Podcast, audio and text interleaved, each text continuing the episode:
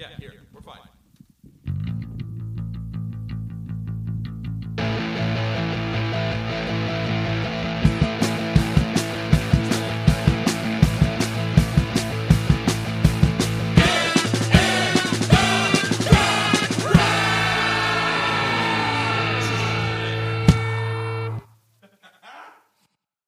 Welcome to Get in the Garage, a music podcast. My name's Jeff. I'm here with Luke and Mike.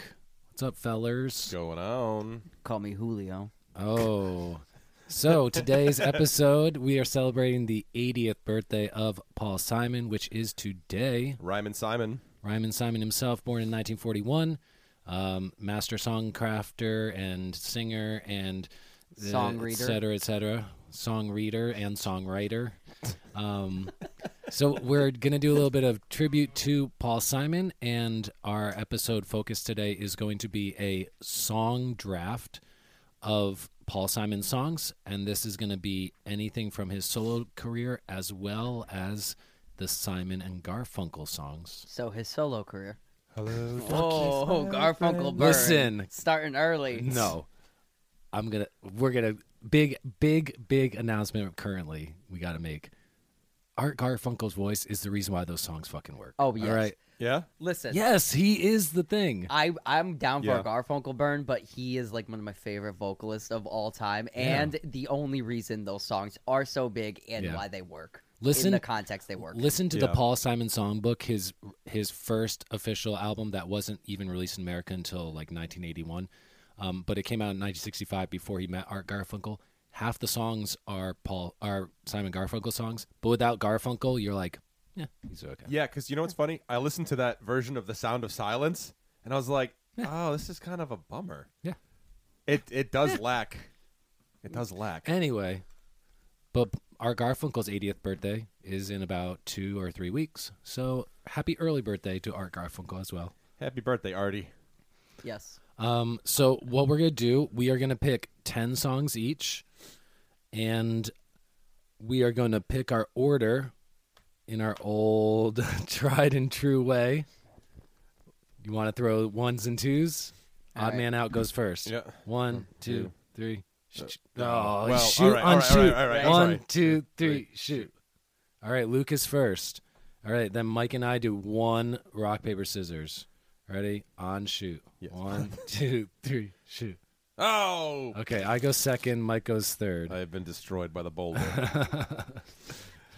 All right. We're gonna start a new For podcast. those who know, I drew scissors. We're gonna start a new podcast called Rock Paper Scissors, and we're not gonna tell you who, what we throw. There will be no video. It'll Yeah. just be an audio only podcast what I'm saying. of rock, paper, scissors being thrown. So we're gonna do this in a snake order. So that means Luke is gonna go, then me, then Mike twice, back to me, then Luke, and then Luke again, et cetera, et cetera, et cetera. Hmm. We'll do five picks. We'll take a break. Then we'll do five more picks. Um, so the number one overall pick, Luke. What is your first choice? My first choice. All right. Does this have to be like my favorite Paul Simon song, Listen, or are we we're- drafting an al- an album of greatest hits? Yeah, ideally you wanna you wanna draft the album of ten songs that is your like favorite songs. Okay. Ideally. So I'm going to start off this list um, with a Paul Simon song that is it's my favorite Paul Simon song. Um, it's called Punky's Dilemma. It is off Bookends from 1968. Um, it is on the B side. What I think the song is about is um, about somebody drafting or, or dodging the draft of the Vietnam War by smoking weed in the basement. Um, that is what I think Hmm. the song is about. Um, I also love the surreal surrealistic lyrics, like um, "Wish I was an English muffin," um, "Making my way down in a toaster," "Easing myself down," "Coming up brown." Hmm. Um, I really like those lyrics. I like how they're goofy and funny and playful and kind of like stonery. Um, also the first line about the um Kellogg's cornflake, uh, making the most. You know, just like I just love that. Um, and then like the second verse uh, is like more about like you know draft dodging leaving by the basement door everybody knows what you're going down there for um and then it has the great like sound effect of the door shutting Mhm. um Also, one of the best early Paul Simon whistle solos ever at the end, where it goes up to the.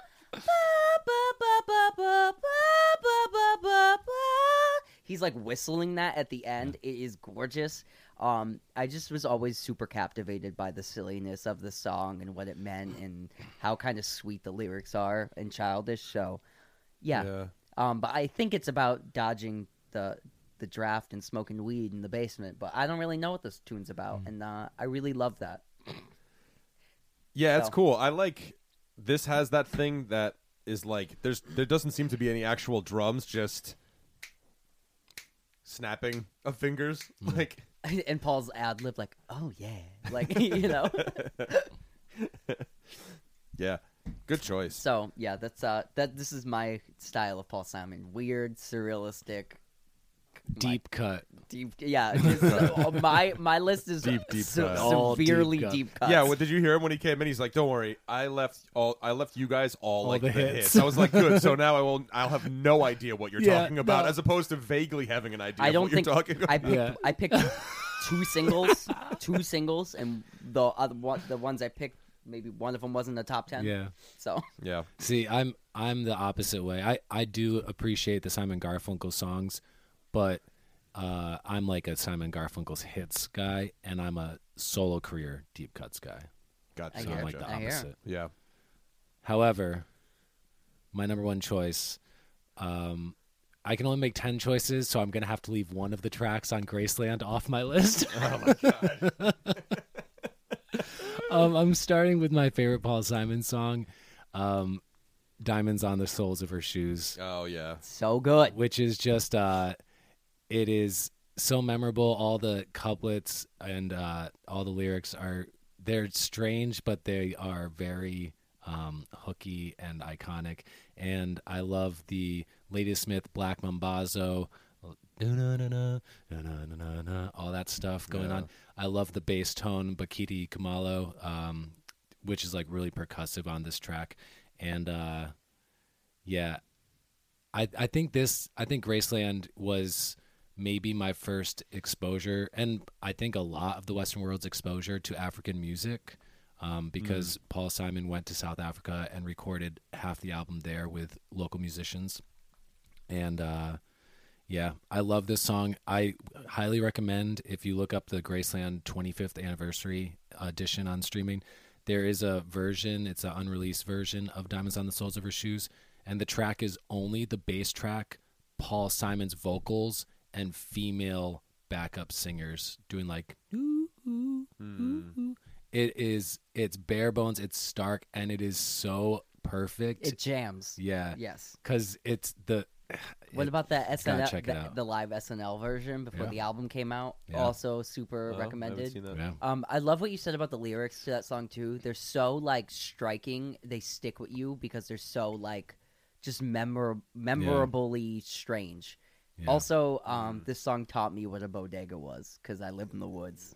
yeah, I didn't know what a bo- uh, bodega was before I heard the song. No, huh? yeah, I was like, by the bodegas and the lights on Upper Broadway. Yeah, it's like that kind of stuff where it's just so striking. You're like, oh, okay. Yeah, and certain lines like um, his com- way with words is To just. compensate for his ordinary shoes, Right. like that kind of stuff. I love that. But like she was physically forgotten, then she slipped into my pocket with my car keys. It's like That was the next line I was gonna say No. to you. That because it's like uh he makes the sign of teaspoon, she makes the sign of a wave. Like I don't even know what that means. The, but and then like the next line, the poor boy changes clothes. he puts matter. on Aftershave, aftershave to right. compensate for his, His ordinary ordinary, shoes, shoes. Like yeah. you're like, oh, like man, it's so. I just his the way he writes is Yeah. just so. It's Yeah. my one. Of, it's my favorite. Probably more than Dylan. I enjoy it. yeah, it's very um it's it's very effortlessly poetic Yes, seeming. and um like yeah.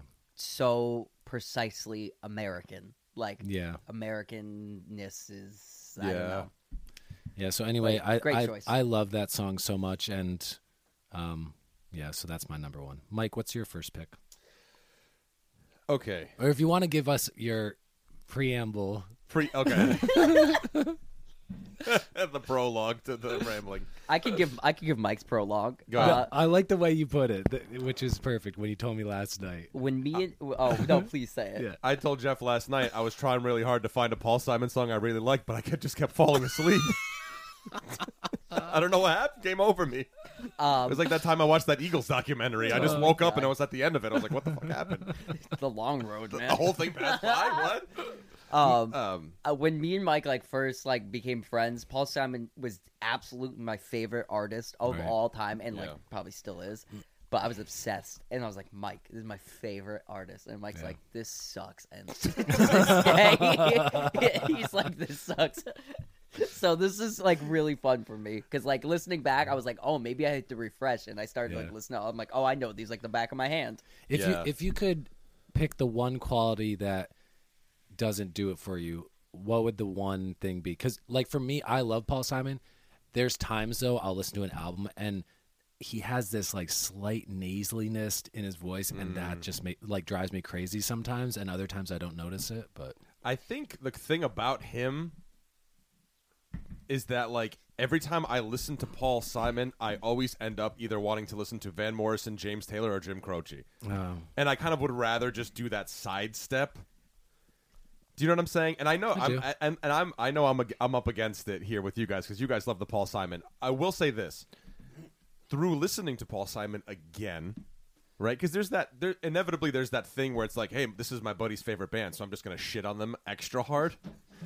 it's like when you guys shit on pretty much every other band that I mentioned that I like. okay, but uh, the the thing I do like about Paul Simon, and I think it reflects in my list, my list rather, in the way that most of the picks, or not most of them, but a strong half of the picks are Simon and Garfunkel, because I think the the qualities that I really enjoy.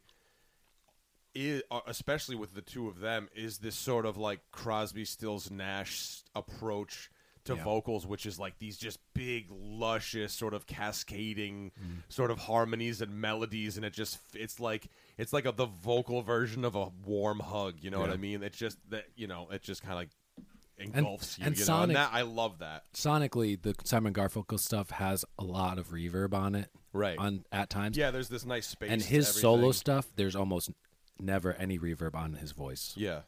It's like very dry. Try. But that's the thing is when I was listening to the songs and everything and trying to decide what I like, it's it's kind of funny how like you know the Simon and Garfunkel stuff is sort of like when we talk about say the Doors or we talk about Jefferson Airplane or we say Mm-hmm. you know it's it's very much like a time capsule. Right. You know what I mean? It sounds like the years that Yeah. it came out.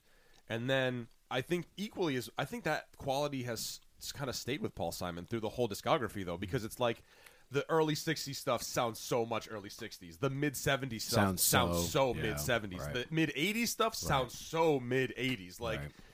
but it's done it's done well.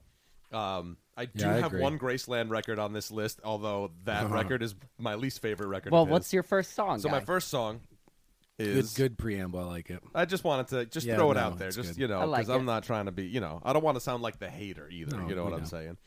Um, but I, I did enjoy doing this. Uh, I'll probably have to go with, I don't know, because it's tough. Um, Go with your heart. well, I'm okay, so I'm gonna come out swinging with a hit, Kodachrome, Great song.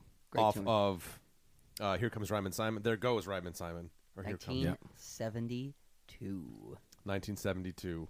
That was going to be my next pick. I love Yeah. yeah. Chrome. Yeah. I love it because it kind of has this sort of like uh, it has this kind of Beatles vibe to it. That's obladi, Yeah. like dum dum dum dum dum dum dum dum dum dum dum dum dum. Um, and I love like the double up vocals. And what's cool about it too is like, like you said, Jeff, where it's there's almost none of that sort of like extra like hall-y kind of reverb thing going.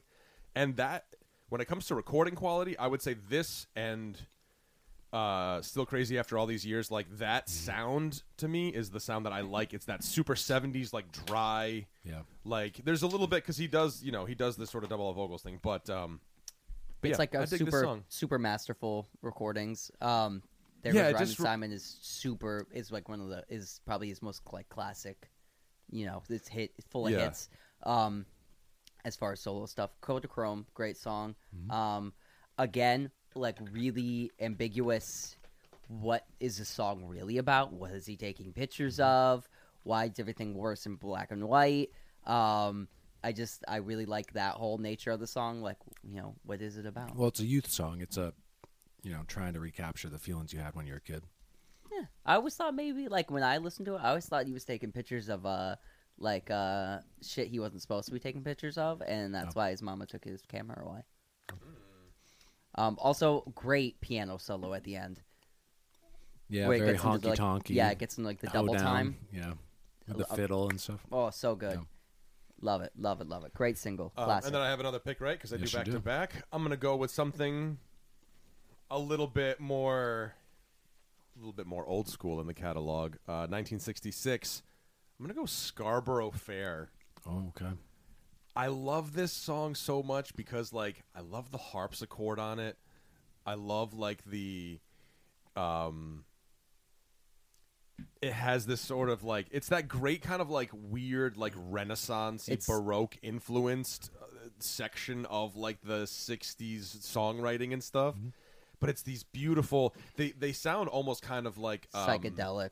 it's like yeah, it's like where psychedelia meets like baroque music and also has this kind of element of um you know those like those Christian songs written by you know German composers in in that kind of it's almost fuguish, it's almost like you have these sort of like I don't know, it's just Paul the Paul Simon like went to England before he like Oh, came that- back and and like formed um, Simon and Garfunkel like Yeah. seriously, and I think like that was what differed Mm-hmm. them from like a lot of English folk or a lot of um American folk musicians where Yeah. they were bringing in like a lot of the English like yeah, style like the like Anglican singing. yeah. That's what I was I mean, trying that's to think of. the song Church is singing. from the 1600s. yeah well, yeah,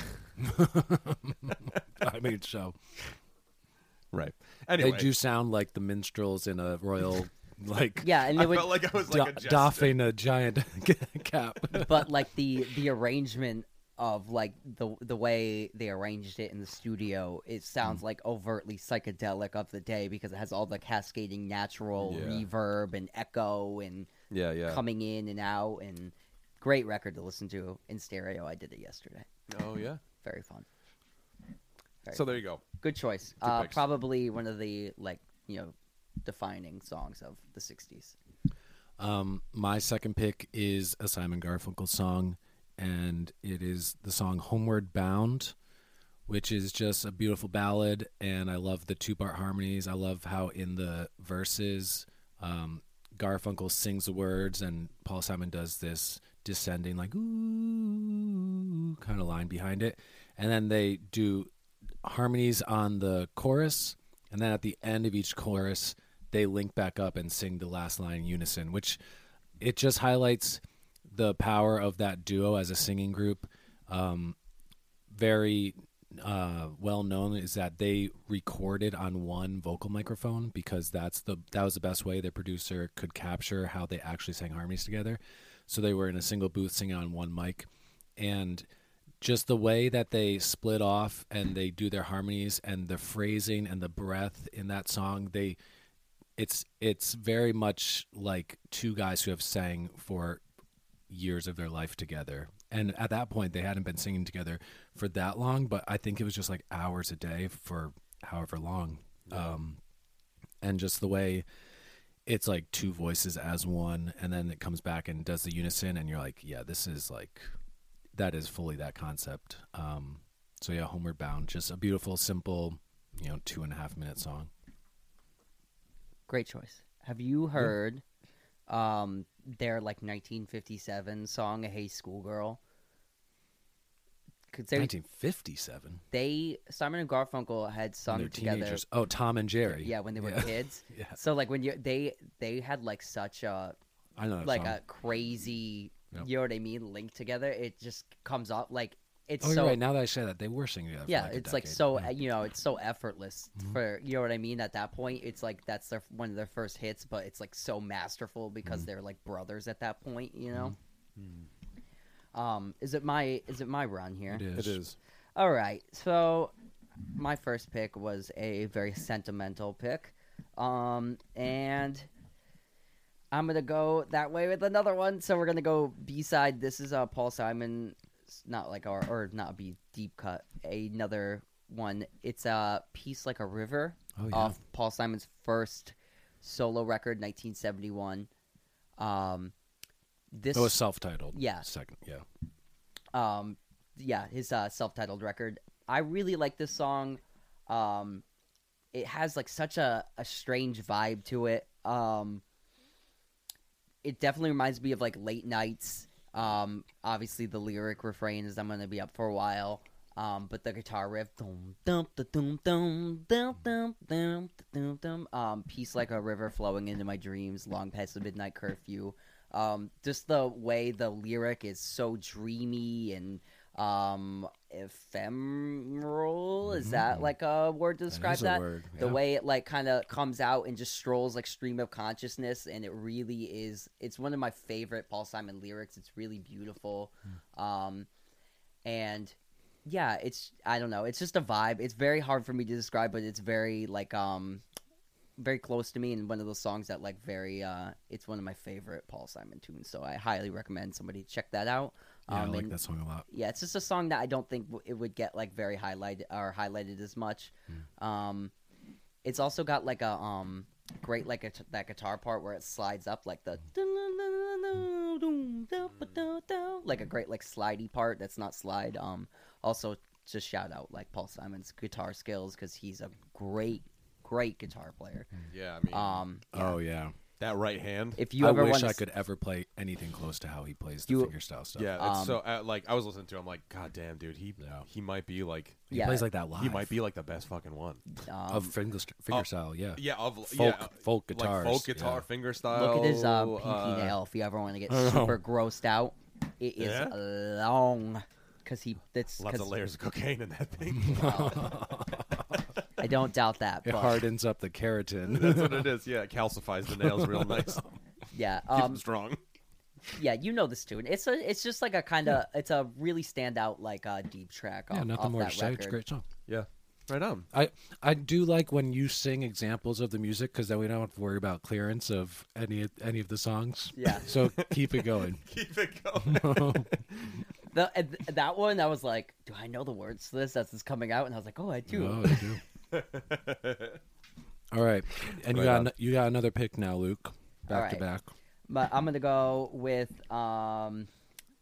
sh- Okay, I'm gonna go with a tune off of um. Bridge over troubled water. This is the first side closer. Uh, so long, Frank Lloyd Wright. Um, Garfunkel was talking to Paul about architecture, something they both enjoy, and uh, Artie said, "Why don't you write a song about Frank Lloyd Wright?" Um, and Paul Simon thought that was an interesting idea, and then to uh, wrote this tune. Um, I really love this song because it highlights Garfunkel's really great voice. Um, it really also captures like some of Garfunkel's personality in like what Paul Simon wrote through for him in this tune. Um, and it also has that great like refrain of like harmonized um like we harmonized till dawn but i never learned the tune uh so soon. And it has that like um relationship lyric with how paul simon and art garfunkel you know would harmonize till dawn and but they never really got a lot you know what i mean got the tune together to get you know to get it along. Um so there's kind of that vibe in this tune um, and I really love the mellowness of it. It's just one of the most mellow songs, and also one of the most creative songwriting things ever. Like, who else wrote a song about an architecture, or, an, or you know, someone that did the architecture? Like, it's just very Yeah. strange um, songwriting point. And like I said earlier, I really like when Paul Simon gets out there with it, and this is one of those like quirky songs of his. So, shout out to uh, It's like bossa nova ish. and all that yeah, stuff. it's definitely has that flavor to it as well. They throw in some some some almost sour chords in there though too. That gives it this kind of like Yeah. melancholic quality. And I think that's what it was. That to I think this. I'm happy you picked this song, Luke, because I think this song is a really good example of sort of like when coming back coming into this. I was like, "What's the mood?" You know, like because I think that's what didn't capture me before listening to Paul Simon and Simon and Garfunkel. I was going into it a little too stubbornly, but this is a good example of this song where it's like oh, this is it's a Paul. Simon, you know what I mean? Simon and Garfunkel. It's not like you know. It's it's it's, It's- a vibe. It's what you have to kind of get on this sort of like Well, how does one capture the beauty of architecture in song? right. Well, yeah. So right, you're right. getting at it from that viewpoint to Can we start make with, T-shirts right? that say that? You How know, can you it's embrace the beauty of architecture through a song. well, that's that's what like you know what I mean. But yeah, if you're I don't, getting I'm not trying to be no, silly. no, you know no, what I'm like, saying? I'm being get- serious. No, no, I know you are like getting artsy fartsy about Yeah, it. Like right, that's right. what makes Simon and Garfunkel so special. You know what I mean? Yeah. Or this tune, you know, it's Yeah. like it's that's the vibe. Yeah. Nice. Uh, my next pick is the title track off of 1986's Graceland. Um, the reasons why I like this song is it's like a road trip song about a journey that he's taking with his son to visit the home of Elvis Presley. I love the um, music of this, like the literal instrumental parts of this song. I love the all those arpeggios played by uh, Ray Phiri, who African guitarist, and I love the the quality of when the chords are just hanging in the verses. It's like this soft, like multiple finger kind of thing on the string, so it has this like vibrating, like quality to it. Um, that makes it just sound like wait is he it sounds almost like a keyboard kind of like softly going like that a bunch but he's doing that on guitar strings. Um, and i like how it's kind of this fog of a of a sound because of those chords and then it snaps for the chorus i'm going to agree doon doon doon doon doon doon doon doon doon it gets very like super Africany. I love the da da da da da da da da da da where it's kind of out of time Yeah. um, yeah, and it's just a song about a guy in his mid 40s who's dealing with a divorce and uh, trying to find himself and midlife crisis and all that kind of stuff. I like how what you said musically about the verse too. How it's kind of like um, you know, kind of hanging in the air, and the like you said too, like lyrically, like that's what the verse is, and Yeah. then the the chorus. We're it's like the point of the whole thing. We're going Yeah. to Graceland, Graceland, Memphis, Tennessee, Graceland. You know, Also, the Everly Brothers doing harmonies on the chorus, and uh, one of the best opening lines of any song, "The Mississippi Delta was shining like a national guitar," which is just uh, yeah, A great, anybody- a great visual. Yeah, for anybody who doesn't know what a national guitar is, that's like the the silver steel lap steel kind of dobro guitar that is Yeah. played a lot in the Mississippi Delta for blues and I've been there and it's pretty My- true. my favorite line in that song is the uh, "He's the child of my first marriage." I don't know why, but specifying the the number of the marriage for me is just Wow. such like a Cuz he knows himself. He knows he's about to be married fucking yes, three more like times that. like that lyric to me is so like. I don't know what what about it. I just think Yeah. that that one is just like first it's honest and beautiful in a lot of like weird, strange ways. and and a lot of his songs aren't necessarily autobiographical and I feel like this one is very autobiographical. definitely. Who is it that you said plays bass on this? Bakithi Kumalo Okay. Who he kept on as bass for player still to this day. Flat um flat wounds? Nope. round wounds with Fretless. fretless. That's that's yeah. Oh, that's and that's the thing is that I have and I'm trying listen, I'm trying to be better, Yeah. but I have such a hard time with the bass on this record and that's the thing that I find deters me. I don't I don't hate Yeah. the songs on the album. It's for some reason I don't know why and I want to like fretless bass. I really You want gotta to like you it. gotta think about fretless bass. So like in the verses on this song in particular, he's doing those kind of um, it has this warm sound yeah. because when you when you pluck the string, that's what starts that wah, and then it hangs. yeah. You got to think about African, especially fretless bass. It's like those parts are like a horn, like a trombone type of sound, and then Yeah, they do the yeah. super percussive chorus. Yeah. because that's like the core. The you hear the notes, but it's more about the percussion. Yeah. Um, but I get it. I mean, it sounds and and this album is full of Oh, it's because Bakithi plays on uh, five or six tracks, and he, plays on all the hits yeah. on the album. Um, and there's a lot of not on this song, but through the album, there's like gated reverb snares and there's synthesizer horns at Yeah. times, and so It's an acquired yeah. taste. I I love That's what I'm. That, see, it makes sense. I listen to this Yeah. record. I'm like, this is a Jeff record all day. yeah like all day. I love Ray day. Perry's like Afro pop guitar melodic lines, and I love Bakithi's bass on this album. So like, Yeah. it's just yin and yang, man. yeah, yeah, no, and I'm not. I'm not trying to be a hater. Like Yeah. I'm saying, I I did try to come into listening to this album specifically because I remember listening to it years ago when Luke was like, "Hey man, Paul Simon, Paul Simon," and I listened to it and I was like, "Oh, I don't know, dude. I don't know if I can." This is it challenges the palate for me, for me personally. al- And, that's also, good. It's fine. I don't know, think like- it's to be picked, but like the opener of Graceland is a song called uh what's the first song? Oh, um, Bu- Boy in the Bubble. yeah, And it's it's like I think you want to stop the record at that first thing and Oh, not 'cause even give the, it a chance. the first thing is the is Accordion? the accordion. and then straight up boom, boom, boom, fretless bass. If I could- that's where I, I I turned it on. I was like, you get 15 seconds in and you go, oh. If I could give you a suggestion, um, check out a record, Paul Simon live in New York. Um, yeah. and it I saw that on Spotify. I didn't listen to it though because I was trying Yeah. to just do out uh, uh, studio. So it takes a lot of maybe production value that you don't appreciate and puts it in a modern context live. Yeah, So it sounds like all the all the songs sound from they're from the same band. Right. Because right? Bakithi's playing bass on everything. He's playing bass on everything.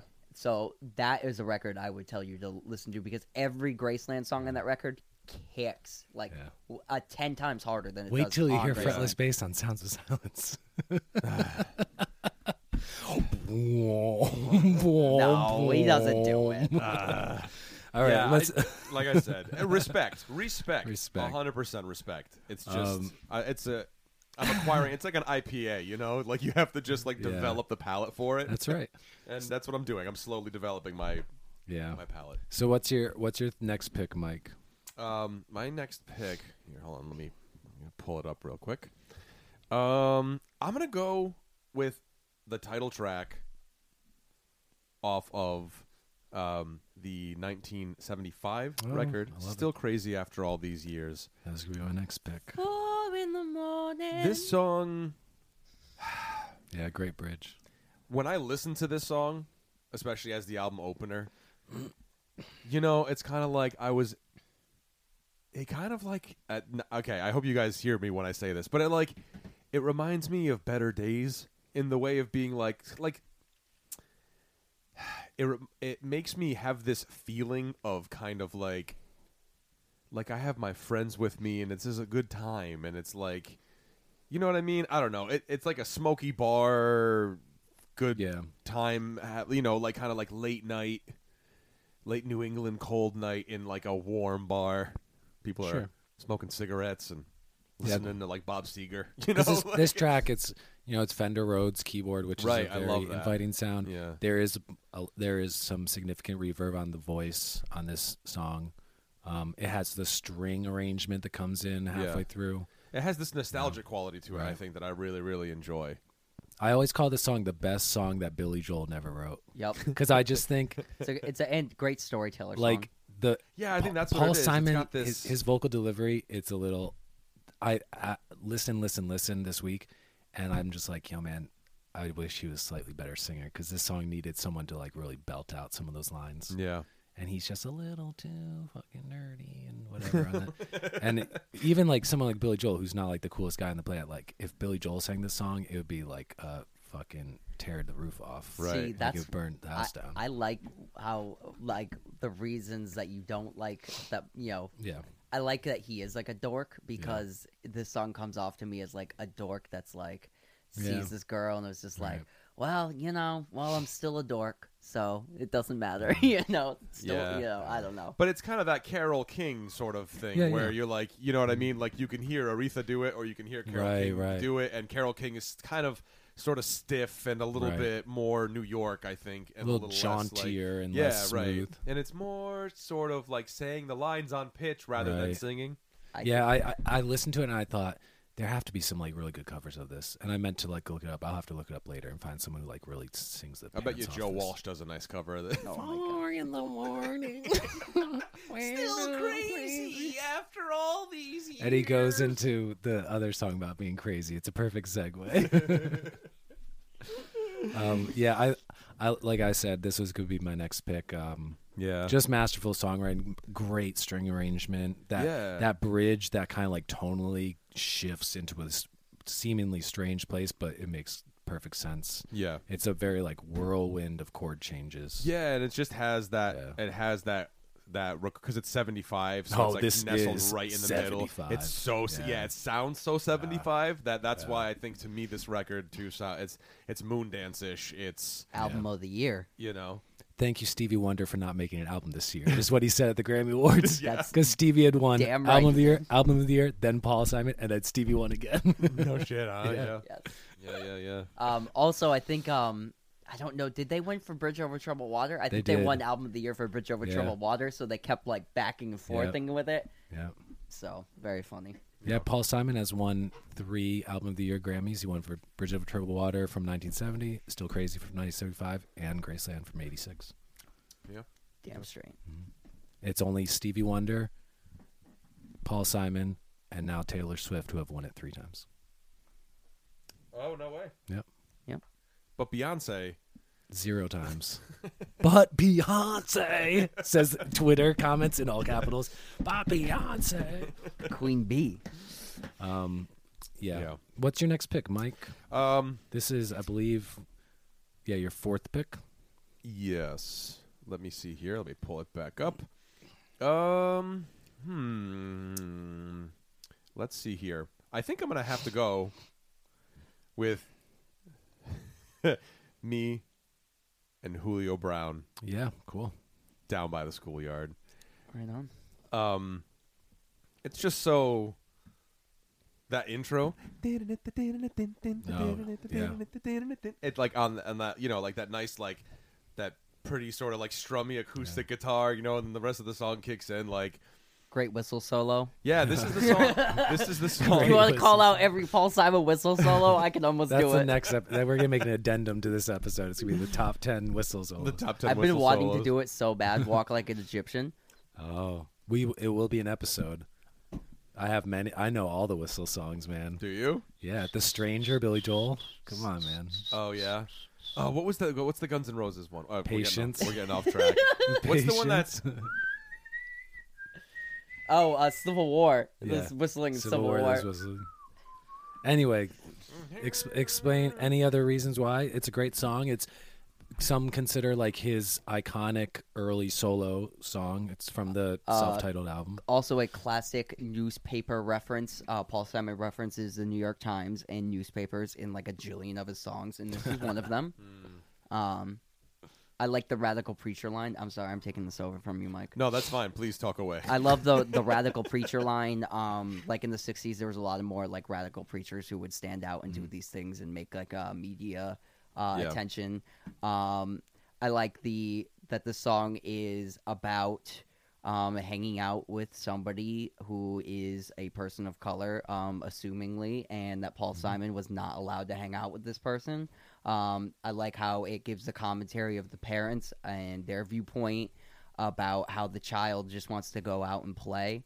Um, about how the religious it gives everybody in town's opinion kind of gives the pre the preacher who says you know like and it states that he is radical and that he was you know is like hey that's not what jesus would do. And like you know giving everybody the lesson there. But um the town really doesn't seem to realize you know? Yeah. anyway um and then that the childhood's uh, the, you know or the childlike view of just you know playing is the most you know genuine yeah kind of thing sincere.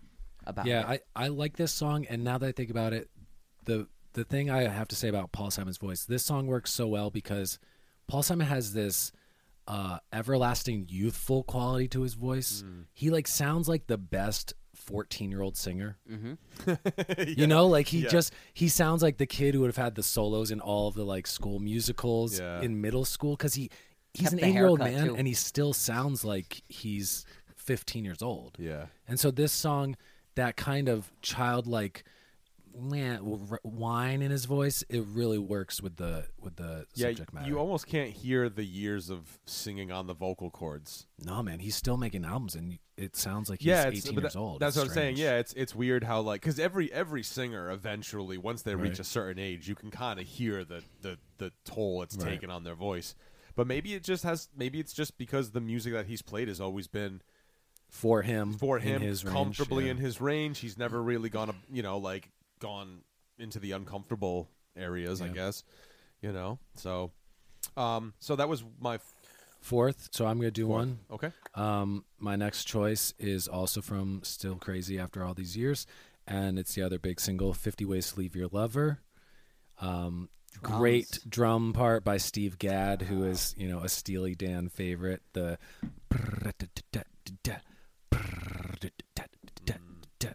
it's and then it goes to a classic Paul Simon thing, so it's in this dun dun dun dun dun, and that goes to dun dun dun. It doubles up on the chorus with the female vocalist. Um, it's all it's Tony Levin on bass, possibly playing a fretless bass on this track. King Crimson bassist and Peter Gabriel bassist. Um, Ralph MacDonald, who I think we talked about on a previous episode, who was a very known percussion player. He played with Bill Withers, et cetera, et cetera, et cetera. Um, yeah, it's just a great song that I love the. It's like counterpuntal type of guitar chords.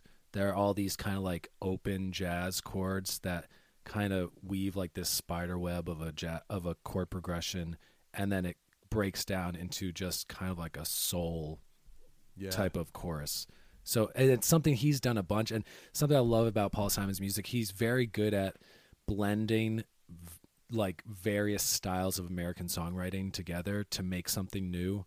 So to have this strange jazz pop type of folky thing, and then just soul in the middle.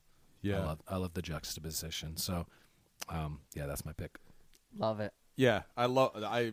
That's probably my favorite thing about this song is that kind of like jarring, like, oh, this is was this a is a blue song now? And then you're like, oh, wait, no, no, now it's kind of like a sad, melancholic folk Right. song, and you're like, wait a minute, what's happening? you know. Yeah, But I- the hook, man, his hooks are, Also, he's a hook The- master. dude, the- his hooks are the- on Writing songs since he was point, like dude. 12 years old. Yeah. the also like the the fun way of like taking like like a subject matter that's like kind of like Exactly. a breakup song and making it so fun like yeah. You don't need to discuss much. Just leave that girl because she sucks. Well, yeah, well, because and because the verses are all this like the problems inside your head. It's all the psychology of of how to break and up then it's and like all the mind games, and then it's like, eh, just hit the road, Jack. Yeah, and, then, and then it's like it's all your inner monologue, and then you go talk to your buddy. And he's just like, just drop off the Yeah. key, get on the fucking bus. Just Yeah, right, get the right, right, right. it's- Because listen, listen to this line verse. She said, "It's really not my habit to intrude. Furthermore, I hope my meaning won't be lost or misconstrued." So it's like all this very much like how you have to talk to someone with a patient voice. You need to s- express all your thoughts and feelings in a logical way. And then so, and then the and then just slip out the back, Jack. Make a new plan, Stan. You don't need to be coy, Roy. Just get yourself free. Yeah. So it it is like it's perfect because that's really what breakups are like. It's like you got to have one face, and then when you're talking to your friends Yeah. or people, you know, like it's how we all are. It's it's it. We all recognize in most of Paul Simon songs, he is v- such a humanistic songwriter. It's like he's never when he's highfalutin, it's for a reason, and when he's super casual, it's for a reason because like we all have those times. Yeah, So anyway. yeah, great pick. I love that song. is is uh, You got two back to a back, and then we'll take a little break All right, after it's, we it's all go me through back to back. Yeah. Oh, this is perfect, man. Okay, here we go. I'm gonna start off with uh, America from Bookends, um, 1968. Um, the first half of Bookends, uh, the first side of it is a concept album, Mm. um, of of I guess life in America, um, a bookend of a life. Um, and uh, again, all these themes would be revisited again. But the, I think the highlight off off of that side is a tune called "America" um, by Simon and Garfunkel. Toss me a cigarette. I think that there's one in my raincoat. Um, this tune um, highlights Paul Simon and his girlfriend uh, Kathy as they took a crosstown country uh, trip on a bus. Um, it gives a view of life in America at that time. I think it gives a loss of innocence um, through this young couple's eyes, riding a bus um, through America, and um, how the American dream really probably wasn't um, going to be found. Um, and I love the lyrics. I love the how they're together experiencing it. And I think it really cements like a generation's view of what the country was and what um, things were happening. I also really liked like the silliness again of the toss me cigarette. I think there's one in my raincoat. We smoked the last one an hour ago. Um, so she looked at the scenery and read a magazine. Like that kind of stuff is kind of sweet, and I really, really like I'm that. empty and aching, and I don't know why. Counting the I love that line because Go- it's out of time and it's the stacked vocal harmonies. It's Garfunkel. the emotional, you know, it's yeah, so and great. Garfunkel at the end going the "Oh, love America," like just oh, the echoing, count, yeah, yeah, counterpoint e- stuff. e- echoing out in the background. Super Renaissance type thing. Um, My lord. my lord. Um, also, even the humming, like the mm-hmm, Yeah, yeah. in the gu- the guitar riff. The, with like Yes. some kind of vibro effect on it. Yeah. yeah. um, and I just really, really like that song, and um, I think it's you know a great, great tune. And then further, let's go to my second pick here, which is going to be American Tune off of There Goes Rhymin' Simon. Um, these songs A B each other very, very well.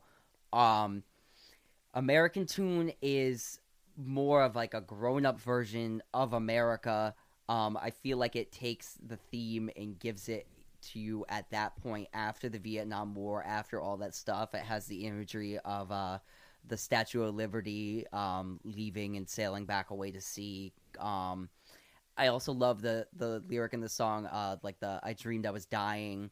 Like that whole sequence of things is just it's very surreal. It's very like I don't know, eh, very American to me, and very um very much some of Paul Simon's I think best common commentary on it, and it's very direct and says what it is, and um I think it's just uh two songs I think people should experience. I think they're really really great.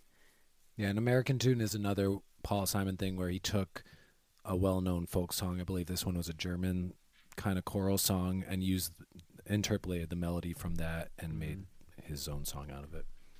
Yeah. Um, And I love the choices. yeah, they're just very much the, the Nice same. string section on this too. Yeah. Very nice string section on this. Um, Yeah. yeah. I think this is. I think this is the the the side of Paul Simon I like the most. You know, if we're looking at like the broad sort of catalog and stuff, um, just him just doing what he does best, which is just like a you know finger picking style guitar, sort of ballad, sort of melancholic, sort of vibe. You know, I love that. And I like the message of obviously American music being the uh the soundtrack to all these crazy things happening in the world. Yeah. So in the filter it's run through. Yeah. So, my my fifth choice, uh, I'm Oh gonna, wait, are we gonna take a break here? no, we're gonna Oh. each do five. Oh, okay, gotcha, gotcha. Um, my fifth choice, I'm going to take it because it's still here. Uh, one of the most well-known songs of all time, one of the biggest selling songs of all time, "Bridge Over Troubled Water." Um, just an absolute, absolute, maybe perfect song. Um, this is Art Garfunkel singing almost the entire thing, and then Paul Simon comes in on the bridge or Yeah, yeah, Sail on. Silver Girl, the bridge to do some harmonies. Um, it's like one of the rare songs that I tear up like on a certain line every single time it comes up, and that's the verse two. Uh, and he says, uh, "When darkness comes and pain is all around," and it's so just like unbridled emotion and um, Art Garfunkel is like just a pure great singer and when I was growing up as a singer, like this is the kind of music my parents listened to. We didn't listen to like radio stuff uh, growing up, so I knew all the Simon Garfunkel hits, especially the Greatest Hits album. And this is the kind of songs that I used to practice singing to, and like was was and is still possibly like my ideal of pure singing. Um, just none of the vibrato really just the natural like a straight tone trying to sound beautiful like full breath support et cetera et cetera. And Art Garfunkel has such a mastery of just delivering things that are just very quiet, and then he builds it up, and uh, yeah, it's just a great song. Yeah, it's beautiful. It's, It's- a, it's, it's- like almost like a little too overplayed, but even I think that, and then I put it on, and like 20 seconds in, I'm like, yeah, Yeah, you're wiping Let's- the tears let's from just the tops go. of your cheeks. like, Like, oh yeah, my let's God, go so for the next for the next three and a half minutes. Like, Yeah. yeah, it's one of those like ones too where like you put on this album and you, it, you your my instinct is to just skip it and go to the second song because it's you know it's it's slow you heard it a lot yeah. but Garfunkel's vocal here you're right is so captivating that it kind of like um it's kind of like you know uh the song's kind of like a platitude like something you hear obviously like the the literally the the name of the song is a platitude now and uh, you hear it so much but then when you actually hear it it all the trueness of it does come out and it is Yeah. such a masterful song. Also um really like one of the things i think rubbed paul simon the wrong way later is how he gave away his best song to art garfunkel to sing because he sung it did sing it better but imagine giving your your best tune you ever wrote and Yeah. somebody else gets you know what i mean I think that's self awareness, though. It This- is very self-aware, but very hard to work with in an artistic relationship when oh, you're Oh giving yeah, I out I your would imagine best there's, stuff. there had to have been moments motherfucking that decision. you know, Definitely. Yeah, but I mean, not in a bad way I've- necessarily. You know, but I've heard the Paul Simon solo version. It's not. It's not as good. It's good, but It's not as good. it's not as good because Yeah. he he can't go big, and not that Art Garfunkel's big is like this like bellowing thing, but he can't do that like real rise and energy type Yeah. of thing. Paul Simon like is pretty much sing-songy and talking volume on most of his songs. There's very few things that he goes big on, and Yeah. um, this I know that this song so Bridge Over Troubled Water was the last album that they made together before they broke up and then they had like lots of contention and legal battles and acrimonious relationship going forward et cetera et cetera and the Bridge, Bridge Over Troubled Water was I believe the last vocal song that they recorded but it was the first track on that album that they completed okay. so like they did some recording and writing of all the other tracks, but then they did this and as in the studio and like when they completed it, this was like the benchmark for the album. Was like, all right, now we have this masterwork 4-minute thing. We got to match that kind of Yeah. Energy on every it's a other fu- song. Yeah, it's a high high bar. Not to not to sound too bold, but I feel like this song is like this song is like Twinkle Twinkle Little Star. Like it's Yeah, like Hot everybody Cross knows. Bun. That's what I mean. Like everybody knows it, and it's it's like it might as well just be labeled traditional. You know how like when you Right. like you know what I'm trying to say? Like when you look at a piece of music and it does not credit to anybody, it just says traditional. It might as well just be that, in It's my like opinion. High credit, like Aretha Franklin covered it. You know what I mean? Like that's the, you know. Yeah, and it's just moving. It's such a pure. I think it's such a pure like human song. Yeah. where every anybody it doesn't matter what you like what you're into what you're not into musically or mm-hmm. anything like you hear this song and you're like You Yeah, know, it's at least just- I was because I listened to this song and I'm like oh my god why is life so hard Yeah, it's one of those songs that's almost overplayed and almost corny, but like if you actually just like put aside your own like, yeah, this song kind of feelings, it's like it hits on every level. yeah it's just so emotional Yeah. Anyway, what's So your what's your fifth pick, Mike? uh, I'm gonna go with a Simon and Garfunkel tune as well Mm. off of Bookends I have to go with Mrs. Robinson Classic. I have to go with this song I mean this song to me is I listen to this song and immediately I feel like transported into like the time of like the Brady Bunch and the Monkees and like it's like or like Austin Powers or like that does sound too silly, but I mean it's Yeah. i- i- in in terms of the sound, it's right up there with. Um, It's like mamas and papas. yeah, and it's yeah. like it's like whiter shade of pale. It's Right. like uh, yeah, oh, It's a- Billy's a it's everything. It's graduate soundtrack, but 60s. but also the soundtrack of fifty other movies. right it's on, yeah. and it's just it is just so iconically Yeah. the sound of like the summer Are of you love trying you to seduce me? but it's just so good like i don't know i just i love it I, it's it's just everything everything Yeah. about it it's just Um, It's I just- love the lead guitar, It's the especially. sound of '68. It, there's that, nothing. that lead guitar line is my so favorite great. is the vocal in it that goes ooh, da-dum, da-dum, dum, dum, ooh. Yeah. Um, also another Paul Simon uh lyrical trope in the song baseball. Oh Uh, yeah, the loves Joe, baseball. the Joe, Joe DiMaggio, DiMaggio. lyric. Yeah, yeah. Um, refer- referencing the time and place. Joey D. Um, also Paul shout out Simon is the boomer.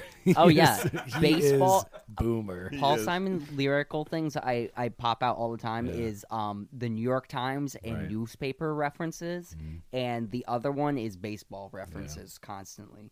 Um, also shout out to the lyric in the song. Um, put it in the pantry with your cupcakes.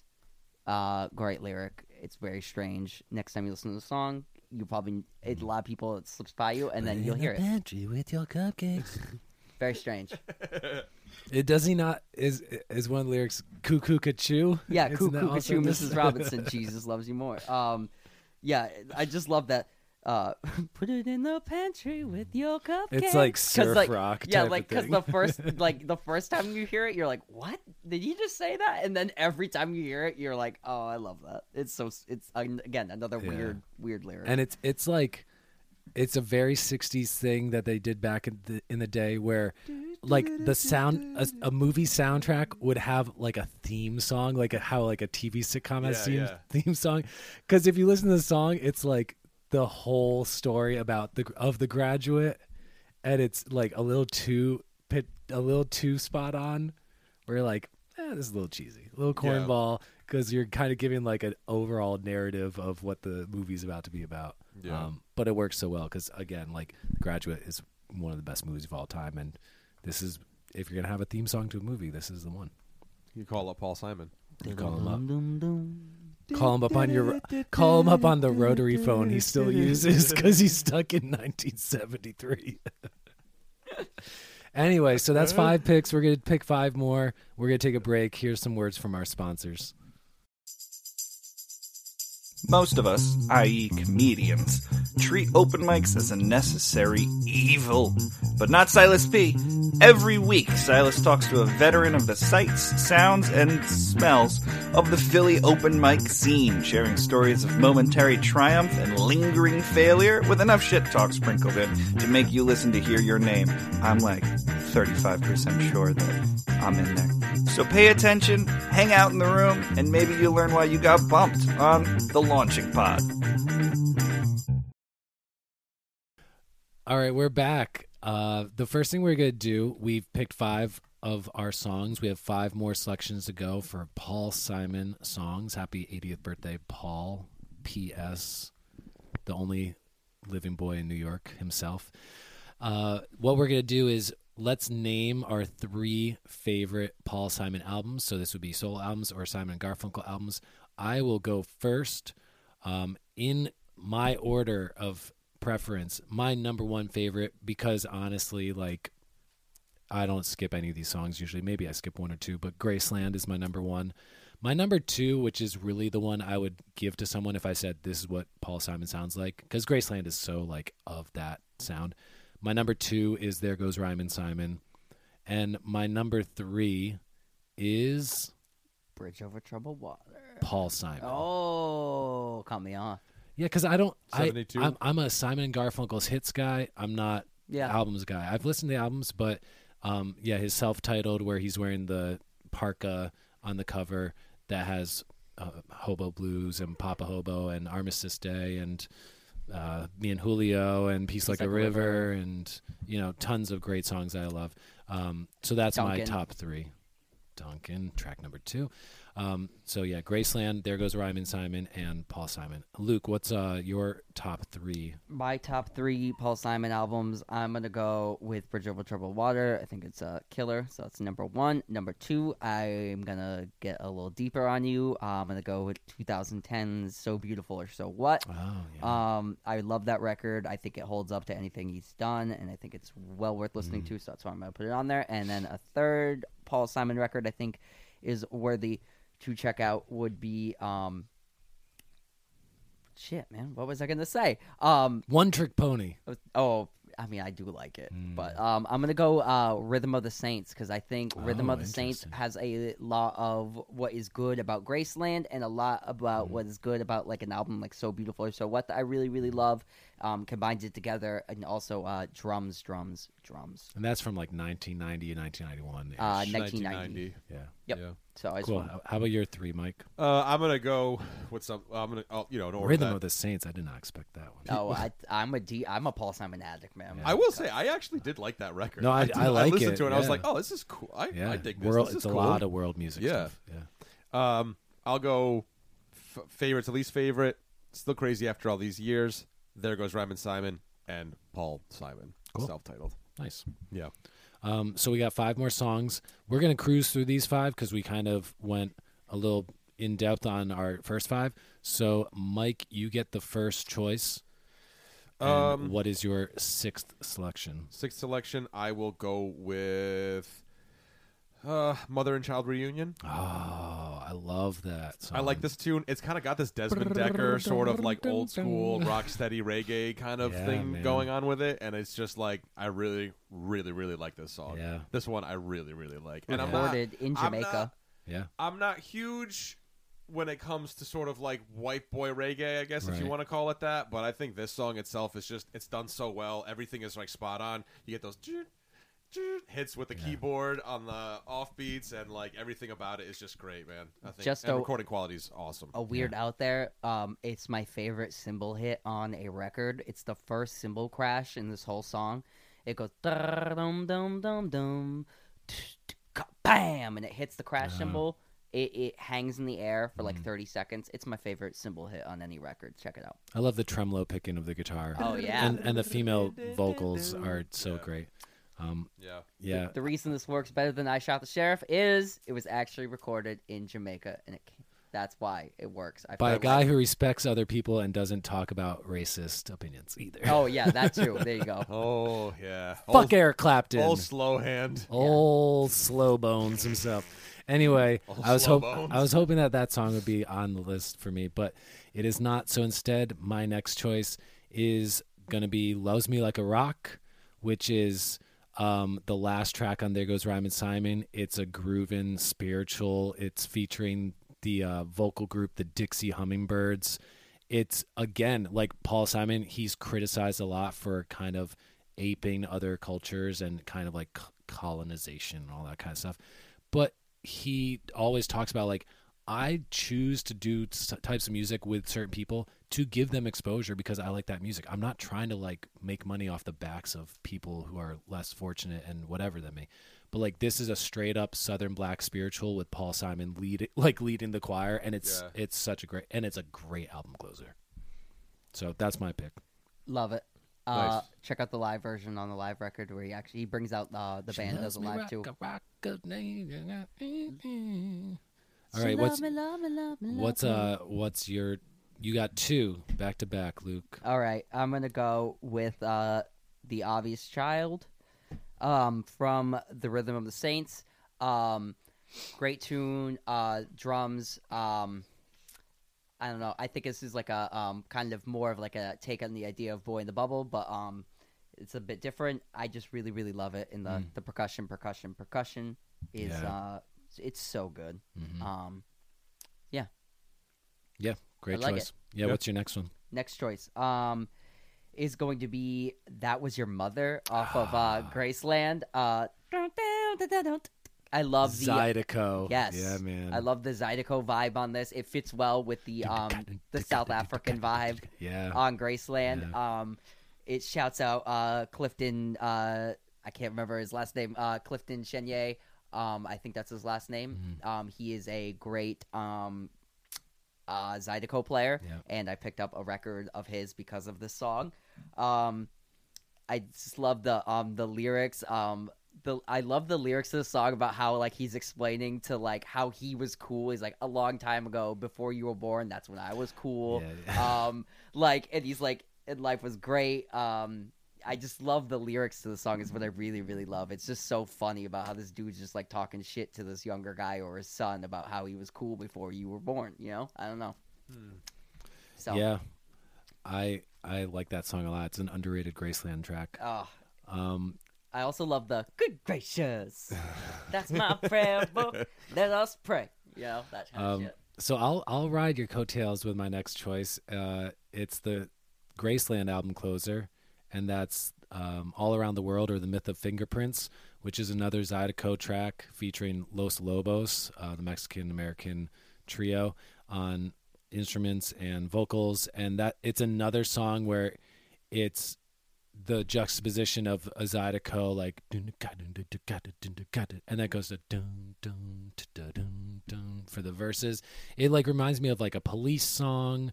Um, it reminds me of Grace, the song Graceland in that way. Um, I love the harmonies by the Los Lobos guys, and I love it as like a closing statement because it's about like multiculturalism and how we're all humans and et cetera, et cetera. And yeah, that the Zydeco flavor and the South African flavor on that album, like they pair so well together because like Zydeco music is the folk dance celebratory music of the like deep, deep, deep American South. And um yeah, it's just like it's it's a good thing how those two sounds really uh make sense paired to next to each other. So yeah, Myth of Fingerprints uh, all around the world. That's my choice. Right on. Also, check out the uh, version of "That Was Your Mother" off that live in New York City um, thing I said earlier. One of the highlights of that. We need like a super clips of Luke after we talk about what song we like. Luke, the recommendation of being also, if you like that, check out this version that's on this record. Also, check out that version that's on this record. That's awesome. Um, what's your, you got two back to back, Mike? Okay, so I will go with um for my first of the two. I'm gonna go with the boxer. Yeah, it's great. Yeah, I'm just a poor boy, but my story seldom told. Like it's like there's just something Yeah. I don't know, man. It's that great thing. I think if you kind of look at all my picks, I think all my picks have a little bit of that sort of tinge of that uh, melancholy and a little bit of that sort of sadness and a I- little bit of that sort of See, I think all the songs you picked have uh, storytelling arcs. I think they're all good story songs. oh yeah, yeah. And I think that's what that's the you know You love a story song. I love a st- I love story songs. I do love story songs. I do, regardless of what genre. It doesn't matter. There's a great version of the boxer. So like like Luke says, great versions. It's um Mumford and I Sons knew you were gonna say it. featuring Paul Simon and the lap steel player Jerry Douglas. It's like Well, because I was gonna say really that good. I because it modernizes it and it just Yeah. like it it's yeah. I Yeah. love the boxer though. Yeah, La da da. I like. oh, yes. like whatever thunderclap percussion drum that goes on. Yeah, I like the "Come On" So from the Whores on Seventh Avenue. of course you do. you you, you He's like, it's the pervert. closest that they got that Paul Simon ever got to Black Flag. Oh, There's a mashup we need. um, what's what's your next choice? Um, all right, hold on a second. I'm sorry. I had my, I had my phone down. I'm Um, sorry, guys.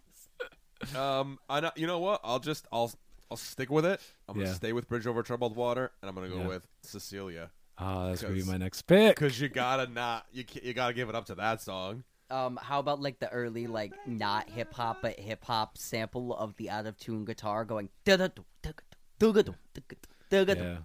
This was record. So this was recorded in like a like a dinner party late night album session. He brought out his tape recorder and they just did a.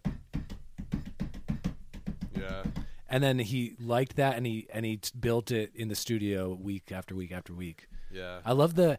It sounds like a flute, but it's actually like a deadened xylophone. And he, and he like purposely played just random notes, so it just had this like weird wonky kind of thing on it. Yeah. Um, yeah, I love that song. So good to yeah. It's a great. It's, and it's a, great song tune. basically. It's like a fucked up like oh I leave my bed after making love to my woman. I come back and someone else is taking my place.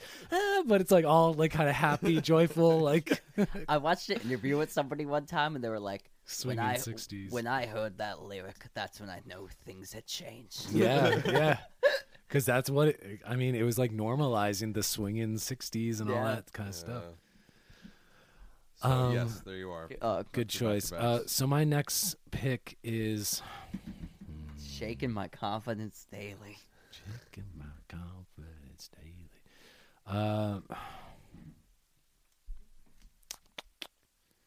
I'm gonna choose another pick off of There Goes Rhymin' Simon.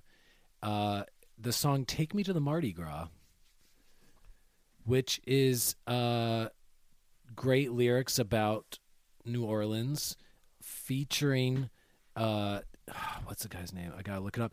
Reverend Claude Jeter on these. Um, like drifters, like falsetto harmonies that kind of come in and out that are like these ad libs. It's just a beautiful song. Um, it's it's a song that's known for its the cover by Bob James, which is like this funk instrumental jazz thing that that's famous for having the dun, dun, dun, dun, the sample that's in all the hip hop songs. So that originally came from a cover of this Paul Simon song. Um, and Take Me to the Mardi Gras is another one where it's just like a simple, like absolute hooky melody. Take me to the Mardi Gras. It's kind of like the best song that Jimmy Buffett could never write. you know what I mean? Like it's like Jimmy Buffett was chasing this song his entire career. Yeah, and never could Yeah, quite and he get farts there. out cheeseburger in paradise. he, he just couldn't ever grab the brass rail. Um, uh, brass ring, I should say. Um, so yeah, take me to the Mardi Gras. That's my choice. Uh, shout out to the Jelly Roll Morton uh, throw out in here. It's of my jams. I just like it. All right, Luke, you got two back to back. Um, all right, two back to back. Here we go. Um, I'm going to go with a song again. I think I've picked almost all of Bookends here, as it's one of my favorite albums. But uh, at the zoo, I'm gonna go with. Um, something tells me it's all happening at the zoo. I really like uh, this lyric because it's Paul Simon being really childlike, um, taking all the animals at the zoo and giving them um, what was that anamorphic, like uh, Yeah, yeah, like uh, qualities, yeah, yeah. giving them like human qualities. Uh, the monkeys stand for honesty, giraffes are insincere, the elephants are kindly but they're dumb. I know the whole thing. Um, the I- elephants are kindly, but they're dumb. uh, orangutans are skeptical of changes in their cages, Mike. But um, I just like the silliness of it. It's like re- sure it's to make note of that. psychedelic-y, um, in in that nature, and it's just really childlike. And I like when Paul Simon writes like really childlike, um, sing-songy, stupid Mm-hmm. lyrics, and this is uh, one of them. And then I really love it, and uh, makes me smile every time. So at the zoo. Uh, also, Garfunkel screams like a kind of like a monkey at the end, like ah. It's great. Check it out. And your uh, your next pick. Oh, sorry, two in a row, two in a row. I'm gonna go um, Hearts and Bones off of the Ah. album Hearts, Hearts and, and Bones. Bones. It's a deep cut. It was released as a single. I think this album came out in 1983. Um, it is one of my favorite um Paul Simon songs. Um, one and one half wandering Jews, free to wander wherever they choose. Um, the music is um really kind of almost like Graceland in um, the song title. I mean, like the song um, where the verse is like really acoustic. Um, it's about his marriage to um, Lisa or lady from Star Wars, um, Carrie Fisher. Yeah. Um, and I just like um, the the story of like two people in love and um, falling in and out of love, and um, the, just the lyrics to me are so you know heartfelt and poignant, and um, I really love the one and one half wandering Jews um, start. Like I don't know why, but just like stating that one of them is fully Jewish and one of them is half Jewish is important to me. I don't know why. It just like ma- it sets the song on like a weird tone to begin with Yeah. and then after that you're like okay and it's like almost like the same of like the child of my first marriage kind of line um where i'm like yeah i don't know why but for some reason it locks you into like a kind of mindset for the song um and it's really um it's interesting i like it great tune and uh i think it gets skipped over a lot because this album was a real um real real shitter not a lot of people like that A real shitter. I will say that. Yeah. uh, I, I like this record, but it's it's This it's is the got same- great songs The on it. same year that Billy Joel released "Innocent Man," Yeah, which is like two dudes in their mid forties trying to be like, let's do some throwbacks of the early days of rock and roll for the kids, and let's wear skinny ties and pop collars. And everybody's like, "Get the fuck out of here, old man!" That Um, song, I will say that that song, if you look at sort of a greatest hits or uh, you know the Spotify, like this is it fits Simon, in with every Paul other Simon. one. Of the it's in there. It's it's inc- Yeah. it's thrown in there. Yeah. it's thrown in there. It's a good song. Yeah. Um, my choice is going to be uh, lead single from One Trick Pony from 1980, and that is the song "Late in the Evening," which is another song with a Steve Gadd great drum groove, um, an awesome horn break, and uh, you know Tony Levin on bass, Hugh McCracken on guitar. It's just kind of like a great song, and it's it's the one song. I, one Trick Pony is an underrated album in my opinion, and this is a song that like a lot of jazz bands cover because it works as just an instrumental. Um, and it's it's kind of similar to "Take Me to the Mardi Gras." Honestly, it's just uh, you know the next evolution of that kind of thing. So yeah, Uh, late all- in the evening. Some of my favorite lyrics. Great marijuana reference. Just saying. Just saying. Um, Mike, Smoking you, that jazz cabbage. Well, he was underage in some funky bar, and he stepped outside to smoke himself a J. that's true. Yeah. Um, you got your back to back, your last two picks. Okay, uh, I don't think anybody picked this song. I'm gonna go with "Run That Body Down" Yeah, off of the self-titled album. Yeah. How long you gonna do what you've been doing? Yeah. I it again, it, and it's got that I think xylophone, vibraphone, mm. right. but it has this kind of, it has this sort of like private eye smoking a cigarette. Mm. Everything's in black and white except for the red lipstick, like that kind of vibe to it, almost this sort of Parisian kind of thing. Oh, really? Because I always get like this vibe. This has like a real like family like sweet vibe. Like I don't know. well, I should say Because like the sweet It's boy. melancholy. The- Like the- yeah, I'm saying like the because I think the chorus. I'm sorry, I don't mean to No, keep cutting no. you off, but like the chorus gets happier, right? But I think the intro and that sort of. doo, doo, Oh yeah, I hear what you're saying. You know what I mean? I Yeah, don't know. yeah. Yeah, No, but it's good. To, it's interesting that we can talk about this though, because it's like everybody has their own kind of yeah. I, interpretation of what Paul Simon's going on about. You know what I mean? Yeah, I always took it as like a sweet relationship song where somebody was trying to tell somebody something but didn't have like the goal to tell them what they needed Yeah. to say to them. You know what I mean? But um, yeah, I really like that Yeah. tune. Yeah, Great, yeah, yeah. great tune. One of my favorites off that record. And your last pick? Uh, my last pick. Oy. I don't know. Um, okay. I'm gonna go against. Oh, against the grain. I'm gonna go against my grain. Come on, you got you got. So it's like it's like a bunch of. It's like the Titanic crash. You can only save one drowning. So who are you gonna save? I'm gonna do you proud.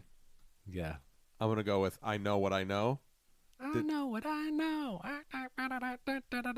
Super African. Yeah, Hip, hip, hip. Yeah. and and yeah. maybe this is maybe this is the song that breaks me on that bass tone. Yeah. I think this might be the song that breaks me on that bass tone because I was listening to Graceland and I wasn't really, really enjoying it that much, and I was kind of like, Ugh, you know. But I heard this song and I'm like, all right, I can dig this. I'm into this. This is cool. I like, I like this. You know, and I think it's that sort of like this is the song that's cracking this album open for me, and I and I think maybe that's why I like it because I'm like.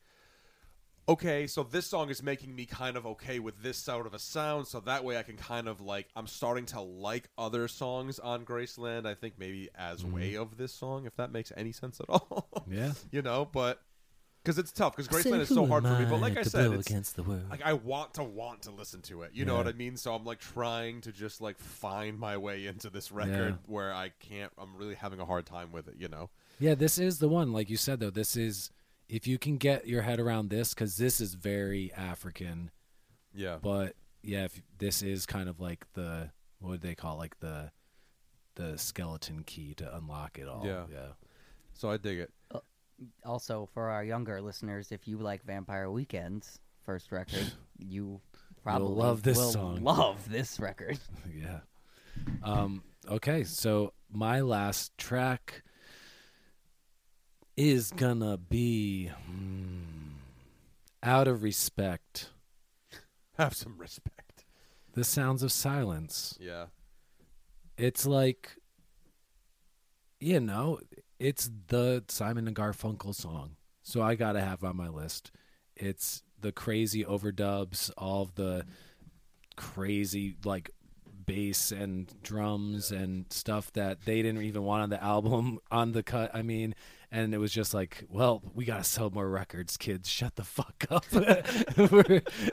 And um, it's just like No, It's- no Simon and Garfunkel without the song either. No Paul Simon without Yeah. the song. Right.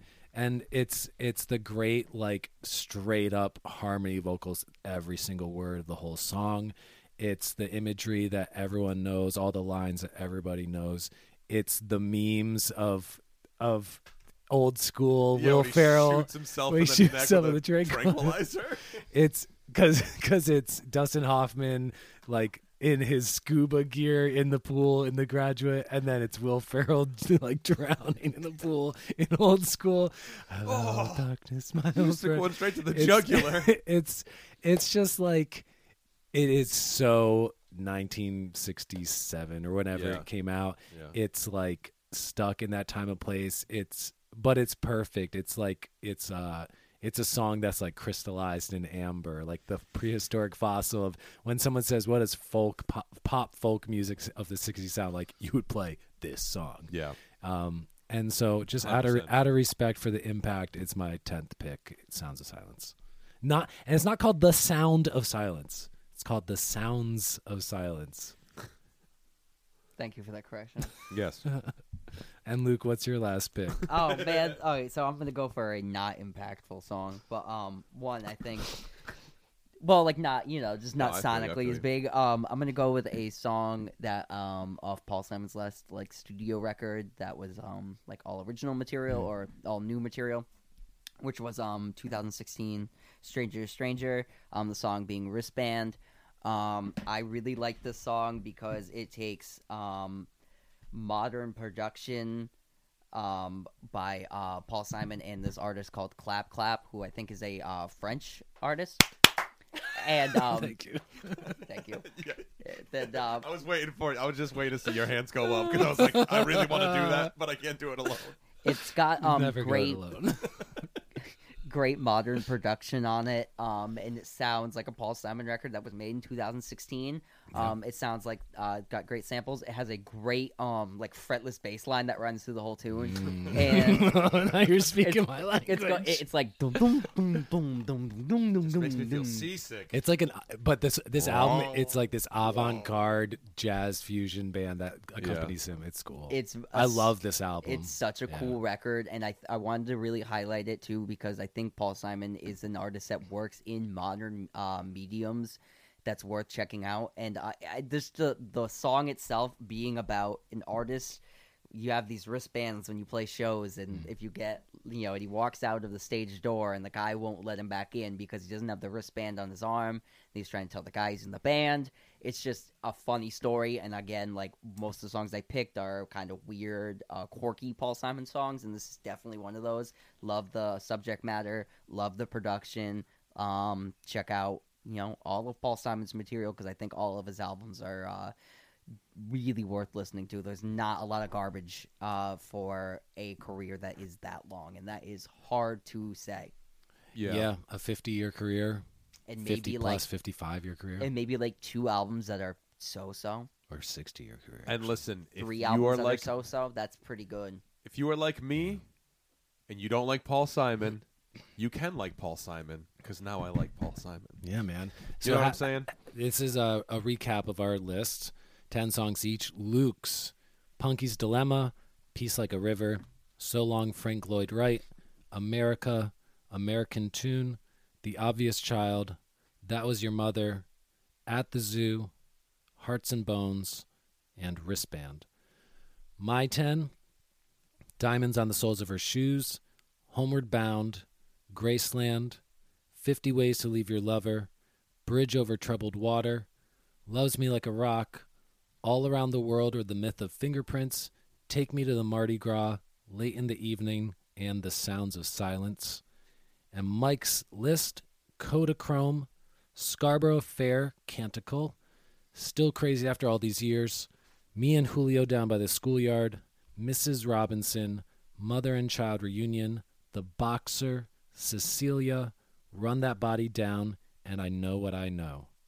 Happy birthday, Paul Simon, 80 Yes. years old. Woo. illustrious career, tons of great songs, tons of great songs, tons of great albums, tons of great live appearances, huge impact, one of the greatest American songwriters of the last 50 years, uh, without a doubt. Yeah. Song here. reader. Here, here. Here, here. Right on. Uh, here, here, sire. Yeah. Let me sing my little song.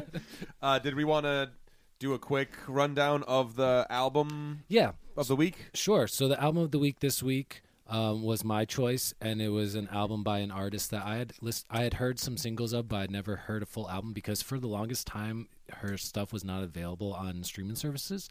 Uh, I think due to the dispute with the guy who did the artwork for her albums, um, and that's Grace Jones, and it's her album from 1981 called Night Clubbing um, known for its very iconic cover that is her staring at the camera with a cigarette hanging out of her mouth. Um, Grace Jones is the Jamaican American artist who is just an Amazonian woman, very iconic androgynous look with like the flat top buzz cut haircut. Um, beautiful, striking. A lot of people know her as like a model or like a pop culture figure, but she is a very accomplished musician and she recorded for Island Records in her home Jamaica. And this album, Night Clubbing, is like the pinnacle of her career. It's an album that's like half originals and half covers, including covers of Night Clubbing, Iggy Pop's song written with David Bowie, Use Me, a Bill Withers tune, um, an old, old folk song. I've seen that face before. Uh, a Sting song, Demolition Man, that the police went on to go and uh, went on to record like later that year. Uh, it's a great album that's like the peak of Studio 54, like disco meets electro meets avant-garde art pop, like Cocaine. cocaine, meets cocaine, meets a mountain of cocaine. Yeah, a lot of cocaine. Is this is uh if if this is like the uh for me like I not that I'm like I've listened to a ton of like dance Studio Hmm. 54 music, but this for me seemed like it was a high um watermark of art and dance music Hmm. and culture yeah. mixed together. Like this is because she she was like an Andy Warhol Yeah. muse and Yeah. all that stuff. So very much in like the New York fashion world and art world and hippie. I mean, not hippie, yuppie type of culture and Yeah. that kind of like plastic '80s, late '70s type of scene. And uh, she sings like this, and it's great though. It's like this Yeah, yeah. commanding, powerful voice, and it's like a take no prisoners, like no bullshit type of like it's very not aggressive, but like confidence. Yeah. Um, yeah. what I liked about it too, it was like electronic music, but made with like um uh like a almost like acousticy acoustic instruments to Right. made sound electronic instead of Yeah. being electronic just by themselves. It was like more like um soulful instrumentation Mm. that was like made to sound like you know more robotic and just by itself Right. in nature. Yeah, because it was a lot of it was like real guitar and bass and drums augmented with that like dated '80s like percussion pads, like do do do do do, Like- or or synths that are like wah wah wah wah wah wah wah. like Use Me when it's like the down down wow wow like Right. it just the stabs in and it- it's you know it's like swelly kind of like pad brass type of synth sounds. Um, You've got me to use me. like it's it's awesome. Like it's it's would- so of that time, and and I I chose it specifically because I was like, this is not stuff that these guys like. Is this I- like funk electro weird? But can I say that I like how we keep picking albums that each other I gotta push boundaries, doesn't like. We That's the always point of this pick like segment. Yeah. Um. Uh, yeah, I think that Yeah. this album, I listened to it and I was like, "Oh, this is like the '80s sound that I don't typically listen to, but done right yeah, and done well." yeah, And I would definitely say that if you're not totally like that kind of an 80s music person, such as myself, that this is probably a really great sort of entry level album. Because it's still 81, you know what I mean? So it's not like it's like full blown quite Yeah. yet. You know what I mean? It's still sort of like, I feel like it's when when it's kind of genuine here, I guess. I mean, I didn't, not that I lived through it, but you know what I'm trying to say? Like, it just feels good. It feels good 80s. It doesn't feel like just tacky and corny 80s. You know what I mean? Uh, It doesn't feel like it has a. The, actually, now that you say that, this is coming out like now in the thought. Um, it doesn't have a um monetary like it doesn't have like um it, Right. nobody's at like it doesn't have like a money thing coming at it like you don't think It's artistic, not yes commercial. Yeah. there, there, there you go Right. Yeah, It's yeah, very yeah. much coming from the yeah, the, world. the the motivation behind it is an artistic one, not a commercial one, right? I also thought like the inclusion of the Iggy Pop tune "Nightclubbing" Mm-hmm. was almost like a take back of that tune to to the world that it really was. Right, because that's that was her world was Yes. staying up till six a.m. right, at parties. right. and- Where Iggy was more like maybe somebody that was like commenting on that Mm. world or being like, "Look what I found," and then she was like, "Oh yeah, yeah, yeah, I live here." Like, Night clubbing. yes, take I'm- my bad, Grace Jones. imp- I But- it- we're like- not- it's not that bad. it's great. No, it's pretty. It's all right. like it's pretty all right. Iggy's, Iggy's version of that song is like more of like a jaunty Yeah, kind of yeah. like d- you know, and it's not electronic and it's not Yeah. nightclub music. Where this is nightclub music, like n- Yeah. nightclubbing was going to be now really nightclub. Yeah, I was hoping this would grab you guys, um, because I I think of her music and like her whole oeuvre is kind of like the natural progression of the Betty Davis type of thing. Yes. the fearless badass woman Mm. Yes, who's like yes, making yes. funky weirdo like you know kind of out there kind of music Yes. Also, um, what struck me was um the reggae tone of uh "Use Me," Yeah. right? So like that, a song like that, and then um it made me also go to think more of was this maybe the start of like because I never really understand why the UK had such like a um uh ska two tone revival thing in the 80s Yeah. with like the specials and all that stuff. I never really understand where that comes from. But like this is something i can understand where that comes from and why maybe like the uk would have more of a appreciation for ska and rock steady and all that music. You know what i mean? Yeah. where like this is like putting that in the context of you know yeah and this was dance music. this album was produced by chris blackwell who was um an englishman who was raised in jamaica during the time of colonialism.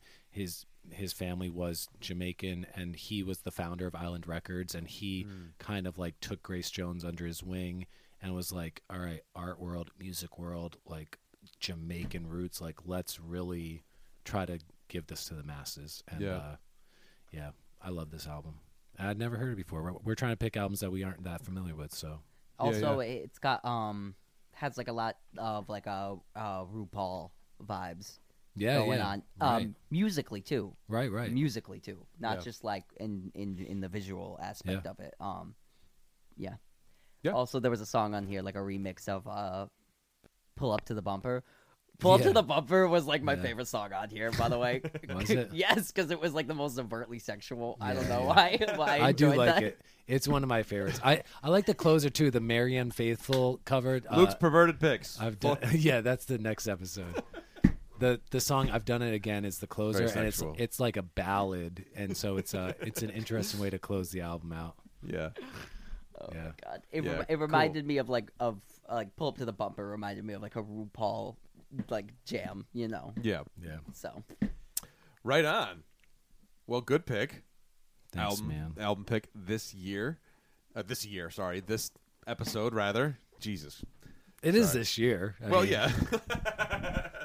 this kind of how a, Mar- how a Martian would talk, Yeah. but you know, this year.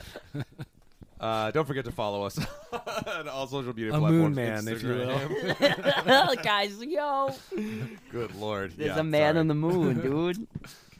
Um, yes. so until next time, this has been a production of Wasted Robot productions. Productions. this is Get in the Garage. We'll see you guys next time. We I've- love you. I've been Garfunkel. I've been. I've been Art.